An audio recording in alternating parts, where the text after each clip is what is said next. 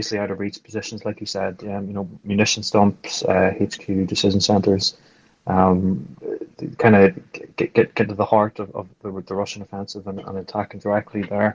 Um, of these videos, I'm sure I'm sure the guys in the front and, and elsewhere, you know, they, they go around like wildfire. Um, but at the same time, obviously, we're seeing these uh, sort of increased uh, overt Russian atrocities in terms of their missile strikes, um, whether it's on the, the shopping mall yesterday and other kinds of things. I was wondering if you could speak to kind of the um, how, how kind of both of those, right? The you know the the awesome footage of, of the HIMARS, other weapons, um, really really starting to deliver, but also kind of how, how the kind of the news from say you know they maybe they have their family back in Kiev and stuff like that. Um, how do both those things tend to affect kind of the morale of, of the guys you're fighting with, and you know does does it kind of just rile them up? They, they are able to they're able to take that and uh, and, and run with it, or or does do you find that you know, uh, especially the Ukrainians who write um, it, it, it's their families and stuff that are getting you know bombed every day. How how does that how do you see that kind of affecting the um, the mentality of the guys around you and the guys fighting on the ground? yeah, so obviously the guys worry about their families back home. I'm not gonna say they don't. Uh, they do. Um, especially when they hear about it, they'll call their relatives, make sure they're okay. But every time Russia hits these civilian areas, all it does is build more anger um, and lowers the view of humanity on what a Russian is. Um, like as far as their soldiers go, um, I don't think a lot of Ukraine. I mean, some there's probably resentment amongst amongst Ukrainians with Russia and the population in general because they're probably trying to figure out, you know, why a lot of the Russians are still silent on this these actions. Like there's no reason to use an anti-ship missile to fricking launch into a city when you know that it's not going to be able to use the sensors to hit the target you're trying to intend if they were not trying to hit them all. Um, if they were trying to hit them all, they're just as barbaric anyway. But um, I mean, it affects them. They call back to their loved ones, make sure everything's all right. But at the end of the day, all it does is build more anger. And like I said, it lowers the view of um, on the Russian soldiers. Um, and I, I mean, it's you know they, they they don't they. It's not that the Ukrainians are going to treat them inhuman, but it just it just lowers what their value, what like what what the Ukrainians will think of the Russians in the long term, short term and long term. Um, and the more that they do it, and I hate to say that because they've already been doing it a lot, and like you don't think it can get worse, but it's going to get worse. Um, the more that Russia feels threatened by these weapons, the worse they're going to act. Um, and that's just something that's going to happen and but I mean, it just is. It, at at this point, they're almost to a tipping point where these relations will never change, um, and I think it's going to take decades for even if Russia pulls back and everything returns to Ukraine, it's gonna it's gonna be it's gonna be an extremely long time before the Ukrainians think anything of Russia or their people again. You know, I mean, it's just bad. I mean, every every civilian attack, the Ukrainians just get pissed off more and more. So, um, Ukraine isn't going to fold just because they're killing civilians. It's going to this going to galvanize them.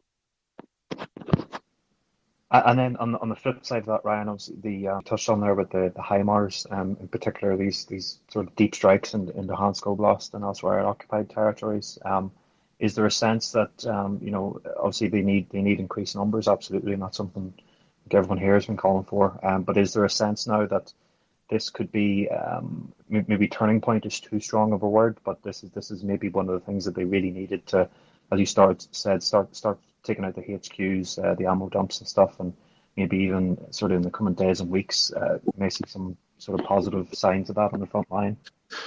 Yeah, I mean, there was obviously, it sounds bad to say, there was an ecstatic joy when they hit the depots and then that training center, or that military base. Um, and I wouldn't say they think it's a turning point, but I think they, there's a hope that there's going to be a turning point. Um, the turning point is going to be when the attrition level drops a little bit and when the Russians can no longer just take little bites out. Um, and I think that's coming. I think we'll start to see a change in pace for Russia in general within the next, you know, three to six months. We just got to hang on, uh, not get schwacked by artillery, and uh, you know, the more heavy weapons we get, and the more that the HIMARS can do while not getting destroyed at the same time, you know, the, the morale is just going to keep going up every time we hear about an ammo dump getting hit or a training base, you know, um, or a military base, whatever the target is. It is, it is a morale booster. Uh, you know, when you when the Ukraine can say, "Yeah, we strike to target 40 km behind the front lines," you know, the Ukrainian troops are they're ecstatic about it. They're happy. Um, you know, they smile and smirk and make jokes. so I, th- I think I don't think we're at a turning point yet to where this war is fully going to be on Ukraine's side. Um, I think we can get there, but we do need more of the HIMARS in. And you know, it, it's there's people that sit back at home and be like, well, why don't they send 20 at a time? Logistically, the U.S. could probably flood Ukraine with all these heavy weapons, but Ukraine getting them into areas before they get hit in large numbers, if they're all grouped up, is just not going to happen. So when you see like two getting sent at once, then four, then you know two more or whatever it is, like with the howitzers, it's because they have to test their logistics to move this stuff forward first. Because if you keep it all in one area, you're going to lose everything. Um, but yeah, the, the HIMARS, the more the HIMARS hit, the more hope that the frontline guys, uh, you know, is is the more hope we're getting.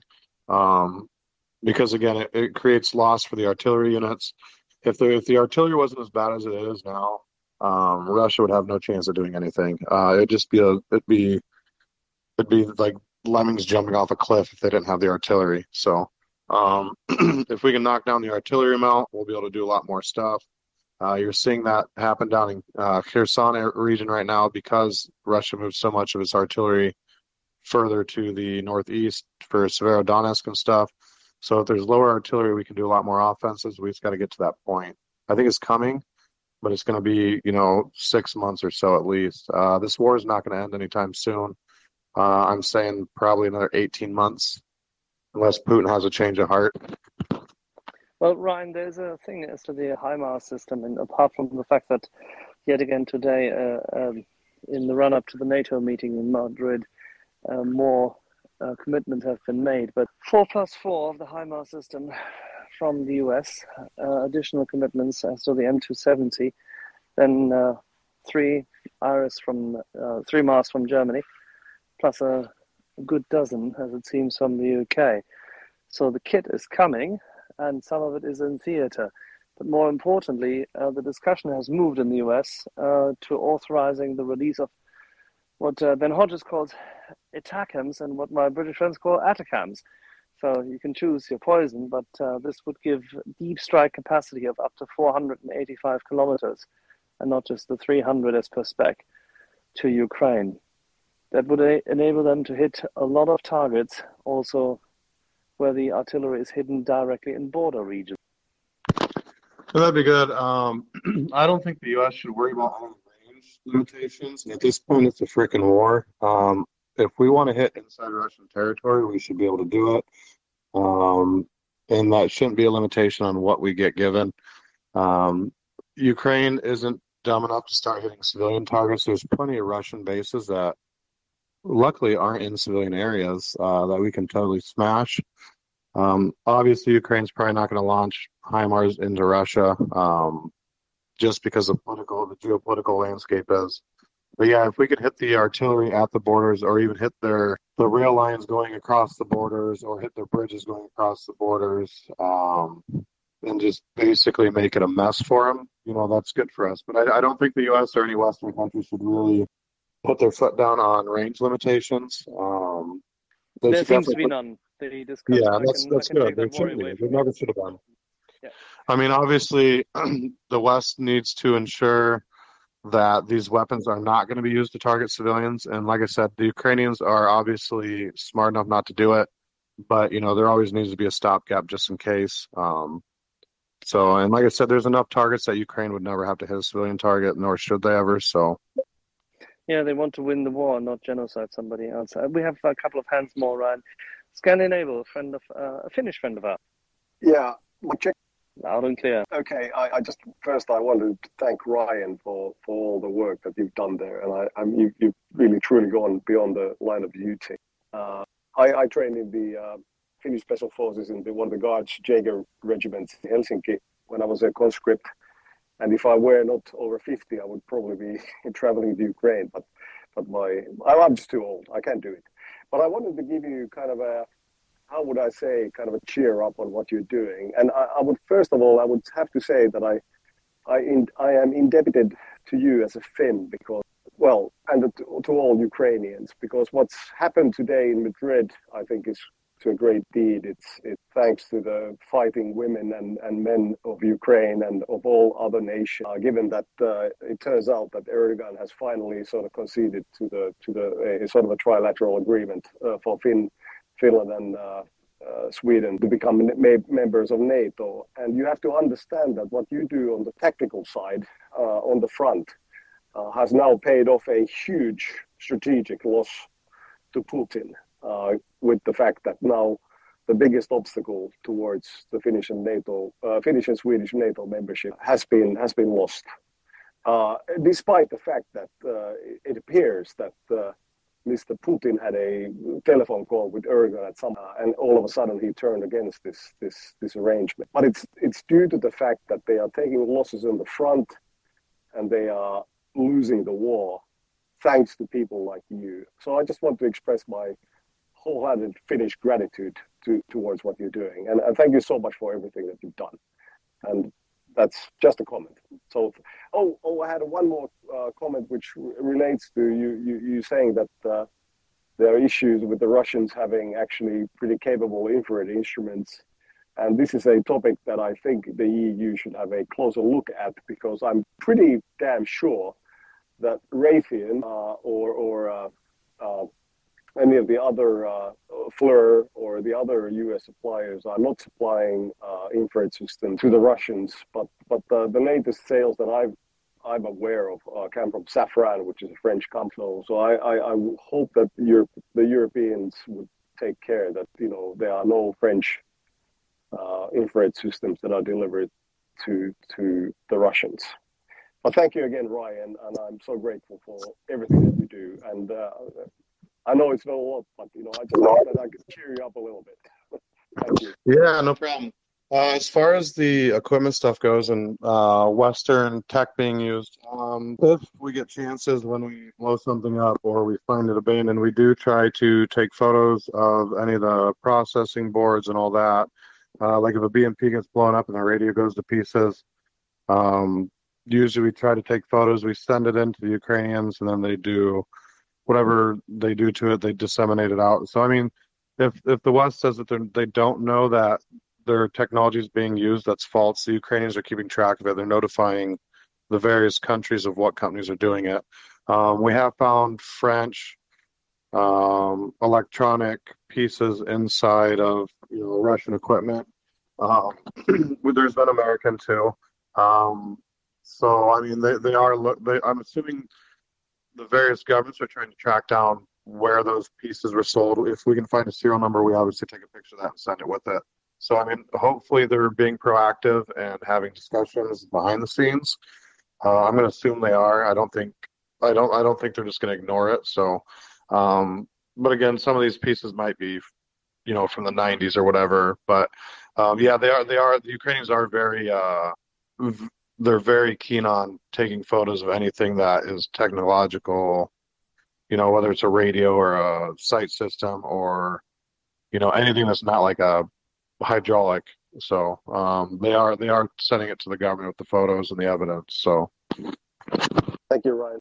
Okay, all right, thank you. Uh, I know Henry's been waiting a minute here. He's had uh, some issues getting here. Uh, appreciate it. Uh, can you guys hear me okay? There's a little bit of background noise. Not sure if you can uh, change that, but other than that, if not, okay. go ahead. Okay. No, Ryan, I appreciate everything that you're doing over there. I just uh, had a quick question for you. I've got a background in electrical engineering, uh, so I design and build PCBs, and I have that that capability of doing that. Is there any type of electronic that you guys would see that would be a little bit more helpful if it was altered in a way that would help you with your specific job? Because I know you guys are doing stuff that's more uh, hands-on and DIY. Is there something that you guys would need more of there to help you guys with that? Or if if you don't want to say it on here, you can definitely shoot me a DM. Um, and it's something that we can we can definitely work on and, and possibly get you guys some stuff over there. But are you guys happen to just scrounge up parts and improvise, or do you guys have a, a, a healthy supply of what you guys need to make that stuff work? Um, for my job specifically, uh, Arduino boards and stuff like that. Um, but sending that stuff to me, would probably make the U.S. government a little angry just because of what I do with them. Um, I can connect you with Aerorozvidka, though, and some of these other drone units that are building drones and repairing drones, and they would probably be a better and more more uh, politically correct approach uh, versus what I do with the Arduino boards and the other electronic supplies to make it. You know what I mean? It just, I'll, I'll hook you up. Shoot me a DM, and I'll hook you up with the guys who are building the drones, repairing drones, doing the, you know, trying to fix the optics and stuff like that. Um, they're probably a better link than what I'm doing without making the U.S. government angry type deal. Okay, yeah, no, that'd, that'd definitely be awesome because uh, I know those Atmel chips you can buy those in bulk, um, and those are they're all open source anyway. So I've I've put a bunch of those on boards where you can have the inputs and outputs and stuff on those as well. So yeah, I'll definitely shoot you a DM. All right, perfect. Hey, thanks. Thanks, Henry. Uh, and on that, I think uh, there was a question asked here. Uh, Ryan, if we could, uh, without giving anything away, again, on the sort of need side of things, uh, is there any sort of ammo and ammunition you could use more of? Again, uh, without disclosing whether whether it's you know super necessity or not, but sort of looking at from the perspective of what things could be useful to you, or free, I'll phrase it as that. What sort of ammo and ammunition could be super useful to you? Give me one second. I'm thinking for an overall picture. Um, for not not specifically in my unit because we're actually pretty well equipped. We uh we tend to get whatever we ask for, um, to a certain extent, obviously. Um, but uh, crew serve weapons would be good. Um, Mark 19s, um, even like the 203 grenade launchers. We need. I know we need 40 like more 40 millimeter non-linked rounds would be good. Uh, basically like the handheld grenade launchers for the 40 millimeter um, and the ammo for them. Um, a lot more 50 cals, more 240 Bravos would be good. Um, outside of that, just the extreme heavy weapons is what we need really. Um, but unit wise, the the crew serve weapons would be good. There's uh, you see them once in a while, but you don't see them a lot.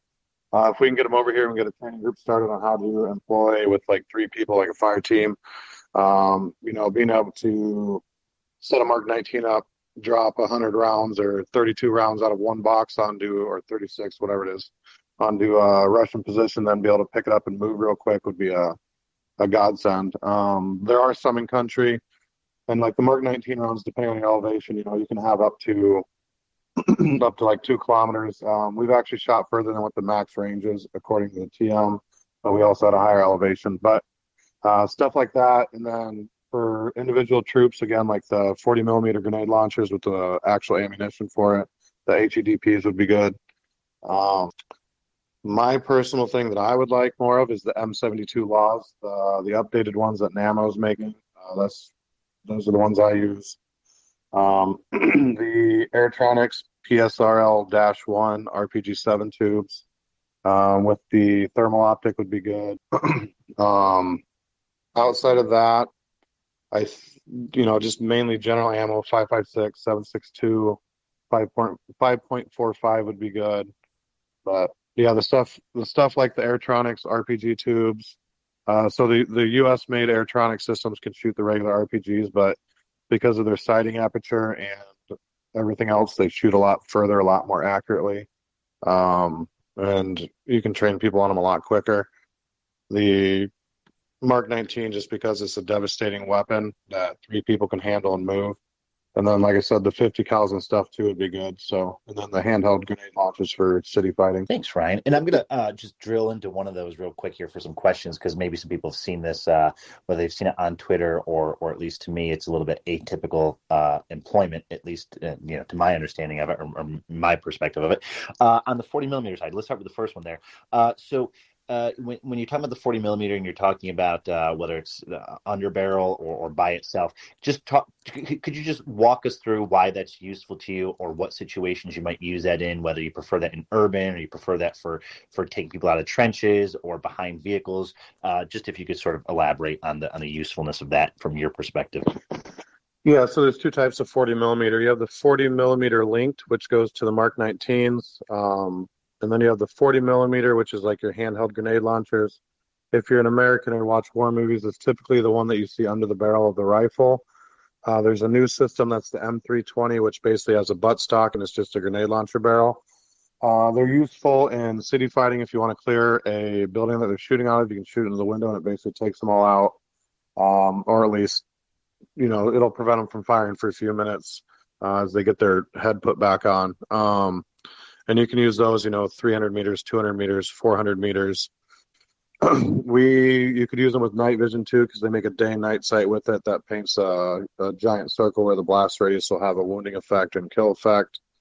Um, so they're also good for trenches and stuff too. They, they're they're really small grenades, but they're extremely lethal. Um, and like they're they're just amazing. Uh, we don't have enough of them the Russian 30 millimeter ones aren't as good. So uh, they're good to drop from drones too. So, and that that leads me into the the second half of that question there with the 40 millimeter uh, in terms of the length that you mentioned. So uh, it's new to me at least in terms of seeing some of the employment of it, uh, seeing some of these videos where it almost looks like they're using the the Mark 19 uh, as completely as indirect, almost mortar support. The the elevation of the tube is is you know uh, it, it's almost vertical it's really not but um, but it's quite high. So so clearly they're they're shooting quite a distance or over buildings at a higher angle. Could you talk to us to that? Is that effective? Is that not effective?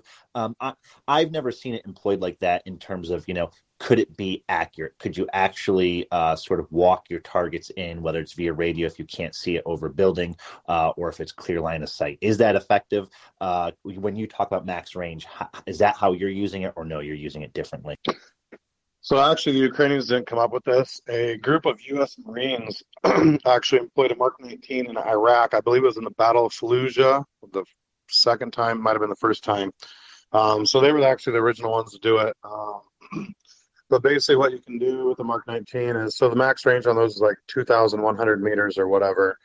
But you can actually take an artillery quadrant, mount it to the system on the side, do it with some modifications and you can actually angle fire those for plunging fire, uh, basically like a mortar system. Um, you won't hit a point target, but you can hit an area target. Like if you know where a Russian HQ is or base is, or a grouping of vehicles, you can definitely hit it. Um, I've actually we tried that in the north once. We overshot the target. I overshot the target. Actually, they didn't. I did. Um, and in return, we took a bunch of tank fire. But it is doable if you know what you're doing and you don't miss. Um, but yeah, I mean, if you plunge fire, you can hit the trench lines with it because um, you know you're you're dropping it basically like a mortar on their head. So I mean, it is effective. Um, and teaching the Ukrainians, a lot of them actually have done it with the the Russian ones previously in Donbass. So a lot of them are receptive on it. It'd just be up training them on the Mark 19 and actually getting a quadrant so that they could dial it in a lot. Um, a lot more accurately and then rebuilding the tripod that they sit on so you can actually get the full angle fire for it. But yeah, it's effective. It's been done. Uh, like I said, the, I think the Marines actually might teach it now. Uh, if they don't teach it, I'm pretty sure it's in a manual somewhere, just so there's a reference on it. But yeah, um, you can use them as that way. And like I said, you can actually extend the range too. Just depends how high up on the elevation you are. Um, I know the target that we shot at was like 2,000 meters, and I overshot it by probably 300 meters roughly. I still Ryan, get is, I still get shit for it too. when when they're doing that, um, when when you're talking about the elevation, uh, does it lock it in? Uh, from what I've seen, it, didn't look like it did it. So I'm asking it from the perspective of what is the shot to shot recreation, or not shot to shot, but group to group. Meaning, uh, can they hold it in the same position? Is it uh, not accurate, but is it is it is it reproducible, so to speak, or reprodu- reproducible for you to walk to the point that you need it to, to walk to, or does it actually hold the the elevation uh, for itself on the tripod?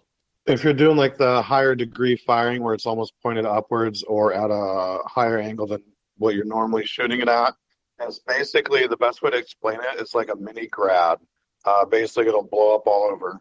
Um, but it'll hit the area you're at if you know what you're doing and you adjust for the wind and you have your angle properly. Um, if you're shooting like a point target, you can probably hit one at 800 meters pretty easy. Um, it really depends on the gunner. You can lock the tripods in. They have a T&E, which is basically a thing that you mount on the back of it and then onto the back side of the Mark 19 that you can adjust up, down, left, right. Um, most times we haven't used it. We just lob rounds and adjust fire on them. But yeah, you can do it accurately. You can, you know, single shot it and just smash the shit out of stuff as long as you know the distance and the guys good with the T&E. And are you guys using that basically as as support and area fire, or is or is that would that be your first choice? Uh, I know you're talking about a point target there, maybe maybe not as effective farther out or whatever. Um, are you using that uh, as suppression, or or if you had enough of those, would you be using that as a primary? Uh, we've predominantly used it by suppression because we only have one, so it's more like a get out of dodge type deal where we need to put down a lot of fire quick. Um, getting artillery fire because the fronts are so busy with artillery. Uh, you can call in for artillery and you may get it and you may not, just depending on how busy those guys are. Number one, number two, if they're in place in an area near you, and number three, if there's any aerial threats they know about. Um, and the same goes with mortars. Uh, they're not going to shoot 120s if there's an aerial threat or a drone up or if they're currently on another op. So when you have a Mark 19 that's either mounted on a pickup truck or sitting in the trench line, it just it adds a it adds a lot more firepower that you can lay down range. And uh, the Mark 19s will actually like go through the BMPs, the BTRs. Um, they'll mess up the optics on the tanks where a 50 cal might not do as much damage when you're hitting that stuff. Um, and with the 50 cal and the 249 or any other like uh, light machine gun or heavy machine gun, you're not going to get that splash damage like you do with the Mark 19. Excellent, thank you, uh, Ryan. We've got uh, Dr. Paul joining us. Dr. Paul, go ahead. Dr. Paul, if you can hear us there, uh, if you're having technical issues, we'll uh, we'll just bump you down there. Can anyone hear Dr. Paul? Nope. Okay, all right. We'll get him cycled back up. Uh, new voice in the room here. Ankir, to you. Hello, Ryan. Greetings from the Pacific Northwest, where we indeed have very few mosquitoes. Um, my question to you is Do you interface much with the medic teams, and uh, are they well equipped? Do they have enough personnel, and how are the MASH units holding up? Thank you so much for all you do. Oh, the medics and evacs. That would be a good subject. Um, so we do talk with a few. So we have our own actual SOF medic. Um, he's pretty squared away. Uh, like I said, we, our commander was killed recently in Severo. Uh, he had gotten shot in the neck. Uh, our field SOF medic actually did a field tracheotomy on him. Uh, they did life support on him for probably 30, 40 minutes. We couldn't get him in the rear fast enough. Uh, he sadly passed away, um, which sort of sucked. But um, as far as the medics go, um, they're around. Um, so a lot of people think that when somebody gets injured, you can just go get them. Uh, with the amount of artillery, if they're not in a trench, you may or may not be able to get them. Um, and it's just a sad fact of how this war is. If they get hit outside of a trench, you're probably just going to have to leave them. Uh, they're going to have to do self care, and hopefully they can get to you. Um, because if you run out there, you're you're going to die too, uh, and then you have more people getting killed. Um, there is a good group that I believe just lost a medic in a vehicle accident. The Hospitallers. Uh, I totally butchered how you pronounce it. Um, they are extremely squared away. Um, they had they had a bus that they converted basically into a full triage unit, full setup, everything. Their medics are amazing. Um, they're and they're not they're not rear line. They're frontline medics. So come out, get your casualties, bring them either to an aid station or to the hospital. Um, outside of that, I haven't really experienced the MASH units. Um, if we have an injured, we give them to the medics, and then the Ukrainians drive them off in a car ambulance if it's available. Um, so I mean, I don't, I can't really respond on the MASH side, but I will say like the Hospitaller group is probably, uh, they've saved probably hundreds of lives, if not more. So um, they're good. I know they're fundraising right now for a new bus. I don't know how the fundraising is going. I haven't looked recently, but yeah, they had a bus. I don't know if it was a vehicle on vehicle accident or what, but uh, totaled the bus, killed one of their pretty good medics. So um, but otherwise, it's a lot of self care, buddy care, and then I hope you can get them out under cover, under fire, because um, you know they're, they're not going to stop artillery just because they wound one of your guys. So it's it's really a 50-50 if you can get them out. Although luckily, a lot of the injuries aren't um, like you know you still have that golden hour as the U.S. calls it. So a lot of the injuries are still in that golden hour. Um, the Ukrainians are pretty receptive on picking up the tourniquets and stuff. So and they do have medics and they are trained decently. It's just getting getting people off the front line and getting to the injured soldier is the problem. But I mean, there's not really been there's not really a medevac in most cases. You know, it's if it happens, we deal with it when it happens, just because Uh, Russia has in the past hit the ambulances and stuff, so they usually don't put them up in the front line. Thank you, Ryan. Yeah, we actually had two ladies from Hospitallers medical volunteer medical battalion here in this face, Katarina and Anna. And uh, indeed, today uh, their medical evacuation bus, like specialized bus for medical evacuation for severely wounded, it, um, there was an accident. I think they they were moving or driving during the night time, and they hit the military vehicle on the road in the in the in the combat zone as they were evacuating and one of the ladies unfortunately unfortunately died. Their trauma surgeon lost his wrist so they had to amputate his his hand essentially uh, of the trauma surgeon surgeon so that person will not be able to to continue his his job and uh, his occupation. Um, and the bus itself was lost. And indeed, that right now they're they're trying to raise money for for a new vehicle. So yeah, unfortunately, that happened today with Hospitallers, and they do a tremendous job, absolutely tremendous job at medical medical evacuation. They're paramedics, combat medics. They do a stellar job, and it's very unfortunate that that happened. And by the way, they're one of the prime targets for Russians. Russians specifically target them. They specifically target combat medics and medical evacuation vehicles. So th- those were my two cents. Sorry, Dr. Pulte. Thanks, Walter, and uh, thanks, Ryan, for being here, and thanks for your service to both the United States and in Ukraine. Um, my question is, you know, recently in the last several weeks, I've noticed uh, substantially more machine gun fire support within Ukraine units, such as the M249 SAW and others. And that seems a lot different than it was the first, call it, two months of the war. And I'm curious if you've have an opinion or if you've heard of is that making an impact at the tactical level on the battlefield?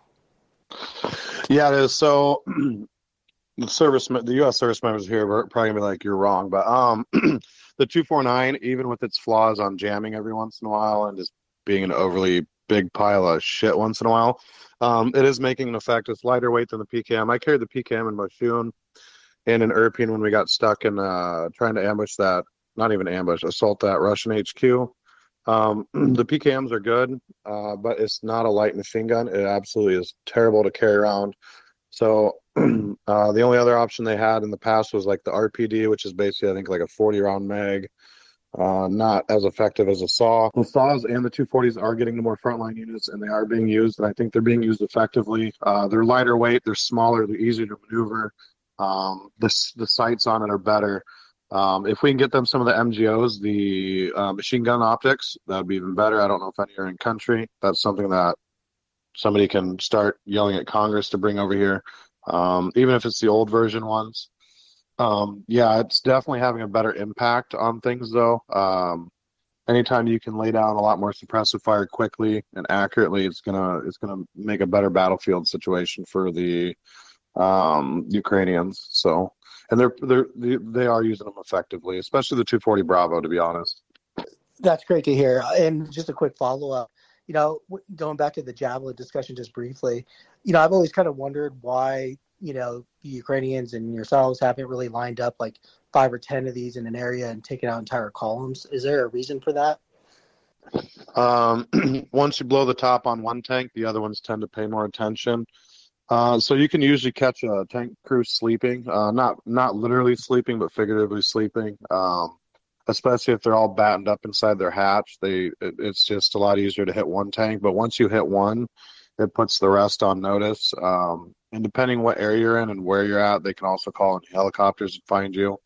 Um, they they target the javelin guys quite a bit, so um, that'd be about the only reason they don't line them up. The only thing that they could really do is hit one in one part of the AO and then smack one in the other part, just to keep the uh, helicopters moving, and then hopefully they can get a stinger kill. But um, yeah, once you hit one tank, it's usually not advisable to try to go after more than one, um, just because it does wake up the Russians a little bit on their security.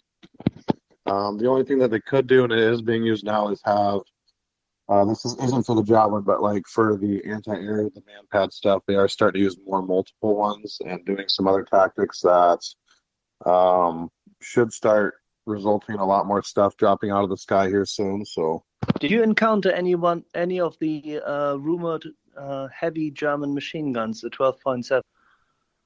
I have not. I, uh, we did encounter some of the MG43s at the start of the war. They got shipped with no butt stocks for some reason, so we never grabbed one. I used one in Iraq, funny enough. As the MG40, yeah, the 43, like the whole, yeah. Um, but at the initial start of the war, I found a crate of them, and they didn't have butt stocks. I don't know if they ever found the butt stocks for them. But I, I haven't encountered the 12.7 German one yet. You should be seeing about 500 of them in theater soon. Perfect. I'm going to have to look up how to operate them. Ryan, could I add on to that question there? We're talking different calibers and, and different ammu- ammunition types for, for some of these um, weapons and, and having some preferences for them.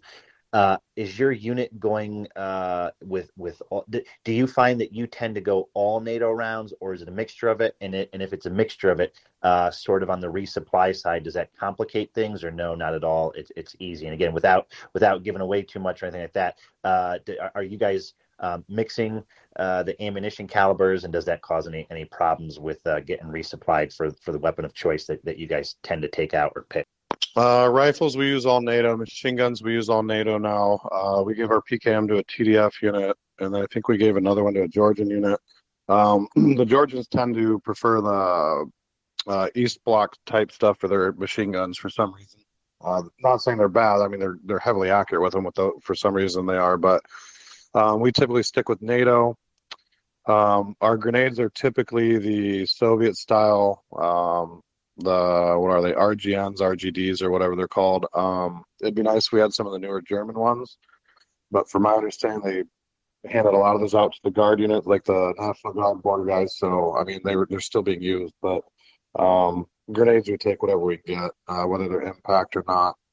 Um, rockets, majority of them prefer like the M72 laws, and then we don't use AT4s just because they're there's too many safeties on them, the junk. Um, Matadors we use a lot of. Uh, obviously javelins. Uh, I prefer the Igla over the Stinger, but uh, we have a Stinger when we had a Stinger. We don't have it anymore. That got given to another unit that was having air troubles. Um, but yeah, mainly NATO. And then we have an RPG seven just because we got the US tube, the Airtronics tube. So has has that made it any easier to, to standardize, uh, at least for the rifles on NATO? Maybe if that was different from when you first got there, uh, that you you can look left and right and you can share ammo between you, or if someone's going to grab ammo or resupply, it just makes it easier for you guys to, to know what you're picking and grabbing and, and anticipate what you what you'll have on hand. Um. So actually, I, my new I'm going to actually ask what they had for weapons because I'm going to swap to whatever they're using. Um, as, as for us, since we all use NATO, even with our like gas guns, like our long guns, it was a lot easier to swap between ourselves. But a lot of the Ukrainian units did not have 556, so we're always carrying like 50,000 rounds at a rear supply point that we have to drive to go to to get it to bring it up. So um, the unit that I'm moving to, whatever they use, I'll use. I'm going to assume, since it's a all Ukrainian unit, that it's going to be probably Soviet, so I'll carry an AK, and I'm fine with that. But um, our unit, we were fine transferring loads between each other. But uh, we found out in my shooting real quick that if you don't bring extra ammo, you have to be careful. So um, uh, the more Western rifles that come in, the better for us, I guess you could say, because then more Ukrainians will have them. Thanks, Ryan. And maybe just to highlight on that that transition you're talking about, you know, going from one unit to the next. If if you could sort of walk us through that process just in terms of so you're you're going to a new unit you're you're taking upon yourself to sort of figure out what sort of weapon you think uh, would benefit you and then finding that weapon whether it's from the new unit or, or however you do it. Uh, is there a period of time where you can get your optics moved or do they provide that and then you get yourself zeroed how, how is that working out for like what what sort of takes place in that transition if you're going to switch over to say an ak from from what your setup is now um, so the optic I have now is a rail system. It's just a red dot. I actually don't. So I actually don't usually carry a rifle. I have a rifle as a backup. I usually carry RPG seven uh, and like six rockets or twelve rockets depending on where we're at, um, and then a little pistol. Uh, so usually the rifle's in a backpack, or I don't even bring it, just depending what we're doing. Um, I'm not going to take my optic with me. It's just because if they have the AKs, they're probably not going to have a rail system on them. Um, so I'll just use iron sights. I'm hoping I can zero it when I get up there. If that's what I get or whatever they give me, I can zero. Uh, if not, we'll just zero it while under fire, which sounds bad, but you got to do what you got to do. So um, they really didn't give me too much time. I got like a two day notice. I got today and tomorrow, and then I go. So it is what it is. It happens. Um, so yeah. Okay. Well, thank you, Ryan. Uh, okay, two new hands up. We got uh, Nina and Alex. I'm not sure which one was first. It may have been Alex. Go ahead, Alex. Thank you. Well, first of all, since Nina is here, I want to congratulate that um, Sweden and Finland will be in NATO. They sent uh, they signed a memorandum with Turkey, um, so Turkey will not block their accession accession to NATO. There are a couple of other announcements, but I have a question. I, I heard uh, Georgian. I guess you were discussing International Legion. Uh, my question is. Um, are a lot of new people joining in, uh, particularly from Georgia, or are like uh, I understand they need to be trained and whatnot. So is it kind of what the pipeline? What does the pipeline look like? Um, is it ongoing thing or is it shrinking or is it just stable? Um, yeah, and then I guess there are also casualties that have impact. If you could, like, in very high, like on a very high level, describe that. What's your impression? Yeah, so like Georgians specifically, so I'm not really sure how they're doing it, but as far as I knew in the past, if a Georgian came into the country, the Georgians would take it on them to train the guy up. The Legion would basically do the paperwork, give them to the Georgians, and the Georgians did all that training in house. Um, they're pretty good. The Georgian Legion's pretty top notch at taking care of their guys, um, ensuring that they're trained, they know the chain of command, all that. Uh, probably more so than the Western foreign volunteers. Um, and I don't know. I don't probably just because I don't know. The, the Georgians are really good at, at, managing their own their own guys underneath the Ukrainians. Um, we could the Legion could probably learn a thing or two from the Georgian Legion. so, but yeah, like there's there's still Georgians coming in country. Um, there's still Belarusians coming. Um, and obviously there's still people from the west coming in. But I believe that Belarus and the Georgians basically, once that person gets to where they're going to for the paperwork, the paperwork signed, they get their ID, and all the background checks and everything are done. The Georgians basically come pick them up. They bring them to wherever their training camp is or wherever they're doing their stuff at. They train them, they put them in the squad, and then they go. And that's been working for them. So, Ryan, how large is okay, the Georgian you. detachment roughly? I wouldn't have a clue. It's fairly large. They operate in more than one area. Put it that way. Um, there's a lot of Georgian. They could make a little city. Put it that like there's there's a lot. Um, yeah. and some of them are veterans from the was it 2008? I shouldn't get this wrong. 2008 war was that when it was or 2009? 2008. 2008. Yep. So there's yeah. a lot of them here that have uh, experience from that. Um, they're pretty good fighters. Um, they could use some better tactics on th- some things, but overall they're really good. Uh, like I said, they're really great at managing their guys, uh, ensuring that they're in the right place when the new guys come in and everything. So uh, more that, that, that, that's music to my ears, you know. And yeah, they uh, take care of their countrymen real well. And I'm glad that they keep coming. It means um, they the, the government doesn't really block or try to block them hard. All right, thank you. And they, they do a lot of good work on the front lines too. Uh, there's a few battles. I don't know if they posted on, so I'm not gonna say too much. But uh, there's a few battles where they're pretty, pretty instrumental on stuff. So, Alex, we're getting some background noise off your mic, Alex. Okay, all right, uh, Nina, go ahead. Uh, thank you, Gurney, and uh, thank you, Alex, for congratulating uh, Finland and Sweden. And actually, this is like a really big relief for me because it's been uh, not a nice uh, place to be between Erdogan and and uh, these NATO uh, application things. And uh, I, I just want to say that uh, this is good for Sweden and, and, Finland and NATO. and that means it's bad for Russia, which means also that it's bad for it's good for Ukraine and good for the Western world and NATO. So uh, uh, this is uh, like actually I, I, feel really emotional about this because um, it's not been easy to to sit here and wait for this show what Erdogan has put on and knowing that Putin is not far away from even if he is not going to to come here because uh, they are already in Ukraine.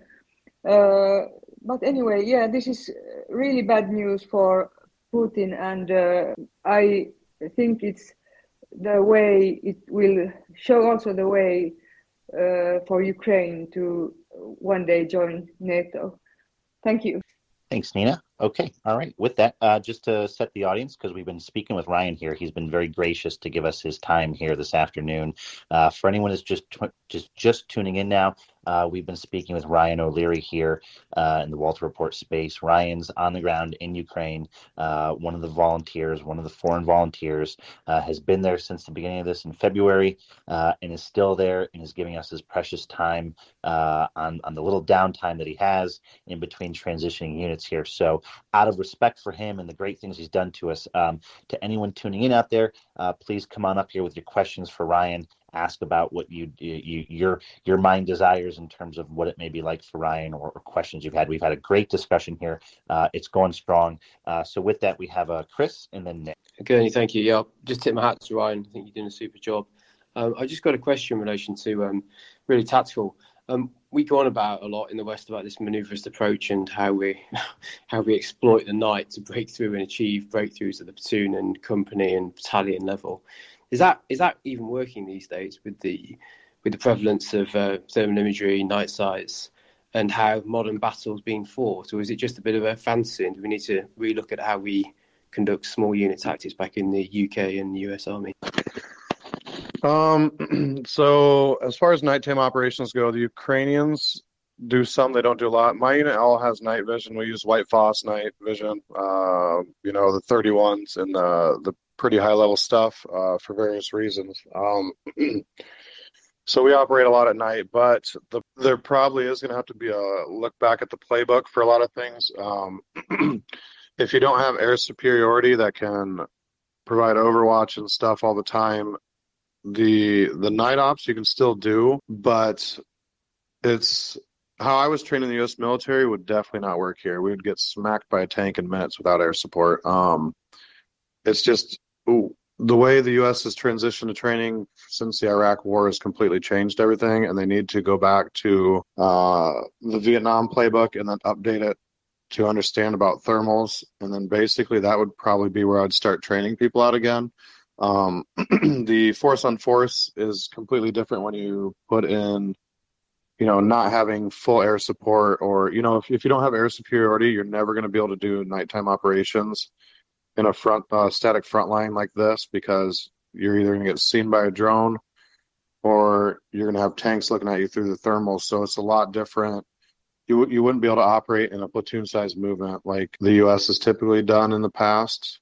So yeah, I think they need to go back and look at their playbook. Uh, will they? I don't know unless they get in the shit eventually in a war. But um, yeah, it's, it's it'll be a learning experience when the U.S. gets in another big war. That's actually uh, with a somewhat comparable force that prevents full air superiority. Yeah, thanks. So I, I, I'm, my thoughts are the same from listening to you and looking at what's going on. I think the ideas of 30, 40 people and forming up points at night time and the dispersion, it's, it's just suicide, I would imagine, given the prevalence of artillery strikes. And you're right, I think um, we're, we're going to have to relook at this because it's the basis of a lot of our small unit tactics since the Second World War. And if that ain't going to work and it's positional, then we need to start changing our force structures and the equipment we've got. But that's me. Thank you very much. Thanks to the host. Thanks, Axel. Speak soon. Pleasure, Chris. And by the way, you're right on one thing. Obviously, the new uh, the new setup of the battlefield will include systems like Lynx and boxes, different kind of um, say defensive care for those who are mounted in them. I agree, Axel. It's quite interesting. You probably saw this, being a perceptive man that you are. CGS General Sanders today was talking about less maneuverist, more positional warfare at RUSI. It's interesting. That's obviously the thinking certainly within the UK. But I guess we'll see how it develops. Thank you. Good luck, Ryan. Keep safe. I, I think that that general's definitely right too. Um, as as the the weapons have advanced past the full maneuver and tactics phase, um, it, like again, it's going to depend on how you what your positioning is on the battlefield as far as air, navy, and all that goes. But uh, with loiter munitions, uh, commercialized drones being used, like you can't use large maneuvers anymore. Um, and I don't think you'll ever get away with that unless you have the superiority of the air, or you know, if it's an island and you have the navy's superiority, then you're probably fine. Um, but yeah, I think you're going to see basically modern World War One on a larger scale. Like what's going on now is basically what you know. Like there's areas that look like the Somme on the videos that you see from like 1916. I'm probably off on the day, but uh, or the year, but yeah, it's it's it's getting back to the more positional versus uh, you know we're not going to do like what we did in Iraq in 2003 or whatnot, where you just blitz across stuff. If if you meet a superior force or an equal or slightly lower force is going to be suicide trying to do how we currently operate things. And I think the U.S. is already rotating outside of that. Um, I'm not in the U.S. military anymore. haven't been since 2014. So hopefully they're already adjusting fire on things. And I think the West is too. I know Britain's been, there's a lot of talk with Britain on stuff too. I talk to some British guys here all the time. So hopefully they're, they're understanding the complexities of the new battlefield as far as lethality goes if you don't have air support fully over the battlefield. Albeit, uh, Ryan, if I may say so, it's highly unlikely that in any future battlefield outside Ukraine, uh, we would ever get caught. We, meaning the West, would ever get caught without proper air support. Knock on wood, but you never know. yes, agreed. Alrighty, we have Scandinavia. Mike, check. Still loud, still clear. Okay, great. Thank you, Walter. Thank you, uh, Axel. Uh, so, Ryan, uh, thank you again for your service. I have a bit of a question regarding the thermal, or let's say the night vision. So, were you saying that the problem is more, and you know, uh, I'm not sure if I'm bringing OPSEC here, but uh, but but is it like airborne, uh, airborne uh, thermal or ground-based thermal? That's the bigger problem. And then maybe a sort of a more general question, which is that you know you've served with now a number of troops uh, which are highly international. So can you can you pick like like a favorite of the foreign participants in this in this quest that that that you would feel like that the operations are going the best or uh, you probably don't want to pick favorite but i'm sure you've seen lots of differences in in, in the tactics and all that and uh, how would you judge those with respect to this special kind of war that is undergoing. Thank you. Um, tactics wise, uh, the you, the U.S. military, hands down, tactics wise, the guys that are veterans from the U.S. military, uh, we've basically got it. As far as CQB and night ops go, we pretty much run the show on that. Uh, no matter what other volunteers here. Now, when it comes, I'm going to get crucified this by other Americans. now, when it comes to attitude on the battlefield, working with locals, like locals being Ukrainians, um, the Georgians and the Belarusians are probably the ones that are spot on. Uh, the volunteers that are not Georgian or Belarusian could learn a thing or two from them about uh, respect, um, being tactful, and just overall better discipline. Um, a lot of Western volunteers came in here thinking they, they were hot shit and stuff. Obviously, that changed when they went under artillery. Um, but they didn't always respect the command, um, which is why you saw a lot either get kicked out or slowly put towards the rear because the Ukrainians just weren't going to have it. Um, if you look at the Georgians, and the Belarusian legions, and even the Russian, uh, Ukrainian guys that are fighting like the Russian units, um, they were just a lot more tactful in their approach. Um, and it has worked out a lot better for them. There's less, they don't butt heads as much, basically, within their own units and um, with the Ukrainians. Uh, a lot of people came over here and they're like, "Oh, we don't need a command structure." It's like, look, for a thousand years, wars have had command structures. You have to have one. Uh, our unit was the same way at the start. Moshchun was a shit show. Irpin was a shit show. Um, luckily, none of us got schwacked or killed or anything or hurt. Really, too bad. Um, but since then, we've now got a command chain of command, Um, some of the guys who are assholes are no longer assholes. Um, if any of them are listening, sorry, but so I mean, there's just a whole different change in the uh, the the attitude wise. Definitely goes to the Georgians and the uh, the Belarusians. I would say anti-tank to the British actually, but uh, as far as like CQB night ops, the U.S. has it hands down for volunteers. Thanks, Ryan. Okay, uh, was there a follow up to that? No. Okay, I'll take that as a no. Uh, Mr. M. Just a short announcement. Uh, Turkey has accepted uh, Finland and Sweden to the NATO. It's uh, just in. Okay. Yes. Thank. Thank you, uh, Mr. M. Uh, so to everyone who's broken in, uh, I apologize if, if it's redundant. And, and, Mr. M, thank you very much for for, for letting us know. Um, we we've gotten this all afternoon. Turkey has has somehow acceded to to whatever demands were out there for for Sweden and Finland. Uh, but but yes, we've we've heard the news and we appreciate that. Uh, but I don't want to step on uh, Ryan's airtime because it is precious to us. No, for, okay. Uh, yeah. Sorry, Mr. M. We'll uh, we'll come back to that. We'll come back to that later. But uh, Ryan's time is very very special and precious to us just to get some on the ground updates. so so.